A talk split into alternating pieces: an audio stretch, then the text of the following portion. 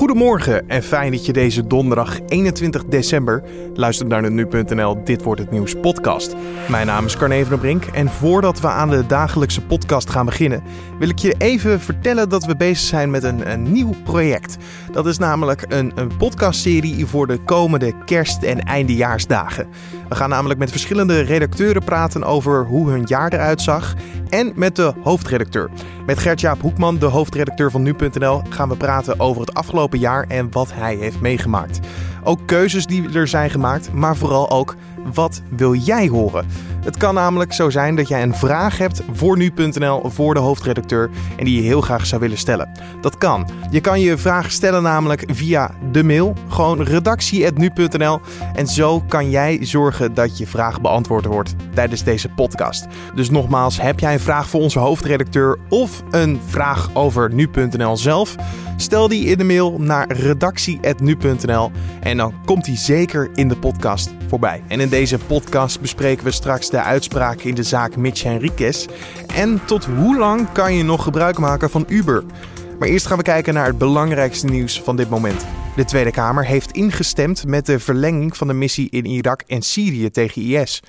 De missie wordt op verzoek van de Irakese president met een jaar verlengd. De PVV en de SP zijn tegen de verlenging. Veel andere partijen willen dat er meer openheid is over de bombardementen die worden uitgevoerd. SC Twente heeft woensdagavond ten koste van Ajax de kwartfinales bereikt van de KNVB-beker. De Tukkers versloegen de Amsterdammers in de golfsvesten na strafschoppen. De andere wedstrijden die gisteravond gespeeld zijn waren Fortuna Sittard AZ. Die sloot AZ met 2-4 winnend af. En PSV VVV Venlo is gewonnen door PSV met 4-1. Een Noord-Koreaanse soldaat is overgelopen naar het zuiden. Daaropvolgend hebben Zuid-Koreaanse soldaten 20 waarschuwingsschoten gelost op de Noord-Koreaanse grenswachten die op zoek waren naar de soldaat. De Noord-Koreaan is vastgezet en wordt ondervraagd. Hij is de vierde soldaat die overloopt naar het zuiden dit jaar. De Amerikaanse tennister Venus Williams zal niet worden vervolgd voor haar rol in het dodelijke ongeluk waar zij in juli in Florida bij betrokken was. Dat melden lokale media in Florida na uitspraken van de politie. De bestuurder van de auto die in botsing kwam met de SUV van Williams wordt ook niet vervolgd. De politie van Palm Beach Gardens stelt vast dat geen van beiden de voorgangsregels had overtreden. En dan kijken we naar het nieuws van vandaag, oftewel dit wordt het nieuws. Vandaag maakt de rechtbank van Den Haag bekend of de twee agenten die betrokken waren bij de dood van Mitch Henriquez worden veroordeeld. Eerder liet het OM weten dat de agenten inderdaad schuldig waren aan mishandeling, maar de straf niet nodig was. We praten hierover met nu.nl-redacteur Joris Peters. Want waarom wel schuldig van mishandeling, maar geen straf volgens het OM? Nou, het OM zegt eigenlijk dat de agenten al genoeg uh, gestraft zijn. Ze hebben allebei posttraumatische stressstoornis opgelopen. Uh, een gezinnen zijn bedreigd, die hebben ondergedoken uh, gezeten. En ook zij zijn, zitten ook anoniem in de rechtbank, omdat zij ook zijn bedreigd. Ja, anoniem in de rechtbank, hoe moeten we dat ons dan voorstellen? Nou, je moet je voorstellen dat zij dan achter een kamerscherm zitten. Uh, dus alleen de rechter, uh, rechtbank ziet ze zitten. En hun stemmen zijn ook vervormd. En ze worden allebei uh, aangeduid met DH01 en DH02. Staat dat nog ergens voor? Dat staat voor Den Haag. Den Haag 01, Den Haag 02. Ja, er werd gesproken over een acuut stresssyndroom waar Mitch Henriquez aan zou zijn overleden. Staat dit nu ook vast of doet de rechter ook daar uitspraak over? Ja, ook daar zal de rechter een, een orde over moeten vormen. Want uh, er zijn op, op zitting drie deskundigen gehoord. Uh, twee daarvan zeggen dat er sprake was van een acuut stresssyndroom. Uh, maar de forensisch patholoog die onderzoek heeft gedaan op het lichaam van Enriquez... die zegt nee, hij is omgekomen door verstikking. De nekklem dan? Door de nekklem, zeker, ja.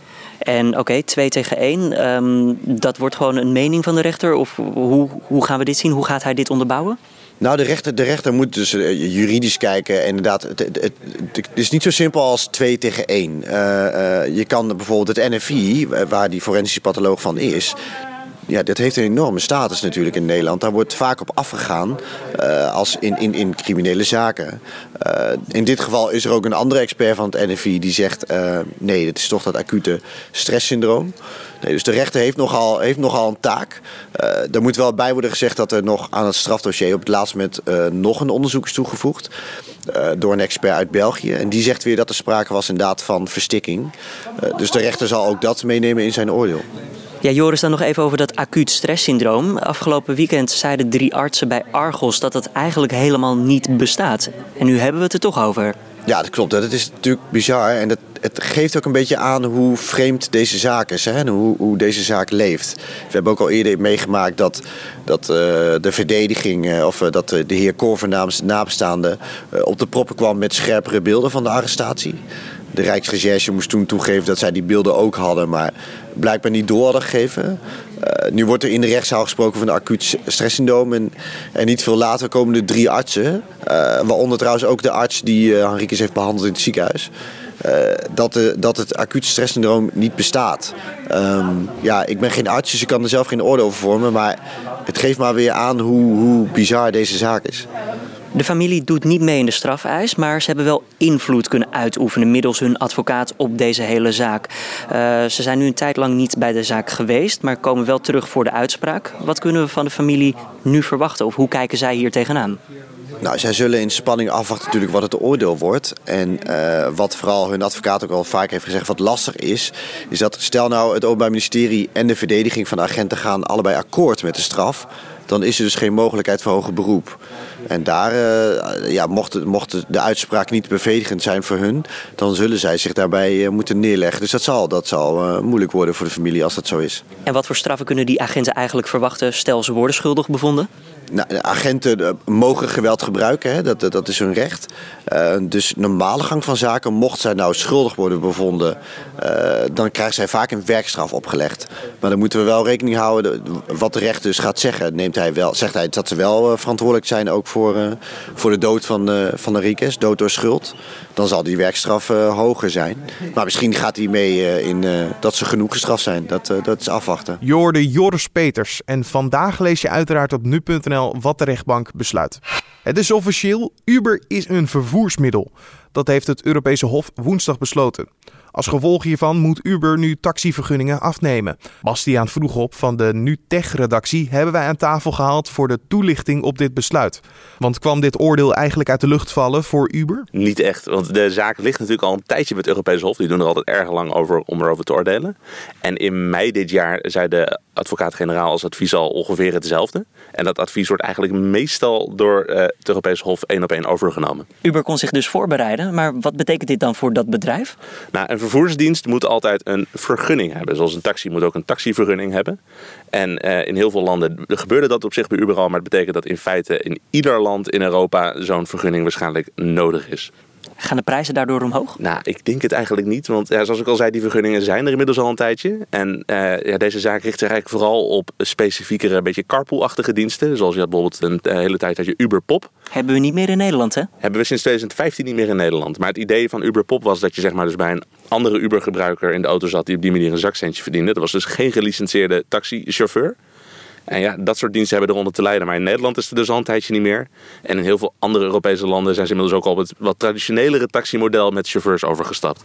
Uber wilde altijd die hele taxibranche omgooien. Is het ze nou dan eigenlijk gelukt? Of kunnen we zeggen dat dit gewoon een gefaalde, gefaalde actie was? Nou, ze zijn natuurlijk enerzijds wel een wat traditioneler taxibedrijf. Dat je net gewoon, je hebt chauffeurs en die rijden overal heen en die krijgen betaald. En er zijn verhalen met vakbonden. Inmiddels kan je ook gewoon een fooi geven zoals in de taxi in de, uh, vanuit de app.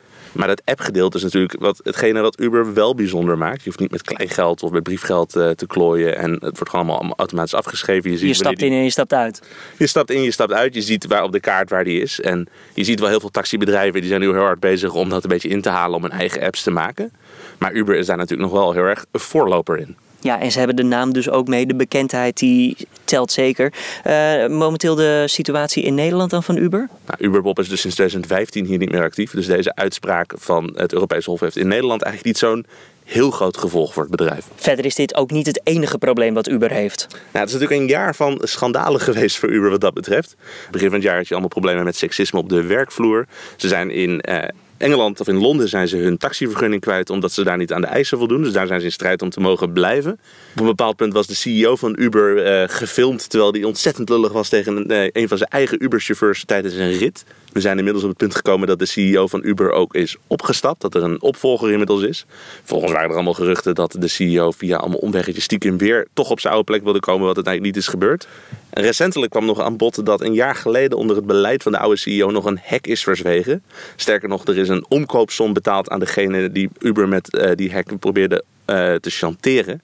En dat, ja, het is ook een beetje voor de oude CEO. Steeds trekt hij een kast open en er lijkt dan weer een lijk in te liggen van wat er in het verleden allemaal gebeurd is. Dus ja, het is een jaar vol ophef voor Uber. En in 2018 gaat het misschien nog wel een tijdje verder. Je zal dus vrijwel zeker nog meer lezen over Uber op nu.nl de komende tijd. En je hoorde Bastiaan Vroegop van de NuTech-redactie. En dan kijken we wat er verder vandaag nog gaat gebeuren. Koning Willem-Alexander is samen met onder meer de secretaris-generaal van de VN, Antonio Guterres, aanwezig bij de sluitingsceremonie van het Joegoslavië-tribunaal in Den Haag. Het tribunaal werd ten tijde van het Balkanconflict in 1993 opgericht door de Veiligheidsraad van de Verenigde Naties en was vooral gericht op de vervolging van personen met de grootste verantwoordelijkheid tijdens de oorlog in voormalig Joegoslavië. In de Spaanse regio Catalonië worden nieuwe parlementsverkiezingen gehouden nadat een illegaal referendum in oktober leidde tot het afzetten van de Catalaanse regiobestuurder. De nieuwe verkiezingen moeten de regionale orde herstellen. Ongeveer 15.000 politiemensen zijn op de been om de gang van zaken te controleren. En daar kijken we waar onze collega's vandaag over schrijven. De misstanden op de kazerne in Schaarsbergen zijn groter dan verwacht. Dat blijkt uit een vertrouwelijk rapport van Defensie uit 2015 dat de Volkskrant in handen heeft. De verantwoordelijke generaal zegt dat er is ingegrepen na het rapport. Maar de militaire vakbonden zeggen dat er ook in 2016 en 2017 nog veel meldingen van onder andere mishandelingen zijn binnengekomen. De diversiteit aan talkshowtafels is nog steeds erg laag. Dat concludeert Trouw uit eigen onderzoek. De krant heeft 70 uitzendingen met in totaal 446 gasten bekeken. Daarvan was 35% vrouw en 9% had een niet-westerse achtergrond. Ook is het opvallend dat een derde van alle gasten uit de mediawereld komen. En dan nog even het weer. Vandaag is het het officiële begin van de winter. Ondanks dat is het opnieuw een grijze dag met af en toe wat regen of motregen en warme temperaturen tussen de 8 en 10 graden. En dan nog dit. Het Sociaal Cultureel Planbureau heeft een onderzoek over de vrije tijdsbesteding van Nederland gepubliceerd. Ja, en dan denk je, wat zou er dan in staan? Nou, de meeste vrije tijd gaat op aan televisie kijken. Ja, en huishoudelijke taken. Volgens het SCP is er weinig veranderd ten opzichte van tien jaar geleden. Toen mensen ook nog steeds heel veel televisie keken. Dit was dan de Dit wordt het nieuws podcast voor deze donderdag 21 december. De Dit wordt het nieuws podcast is elke maandag tot en met vrijdag te vinden op nu.nl om 6 uur ochtends. En nogmaals, als je een vraag hebt aan onze hoofdredacteur, stel die in een mailtje naar redactie.nu.nl. We wensen je een mooie dag en ik ben er morgen weer, dus tot dan.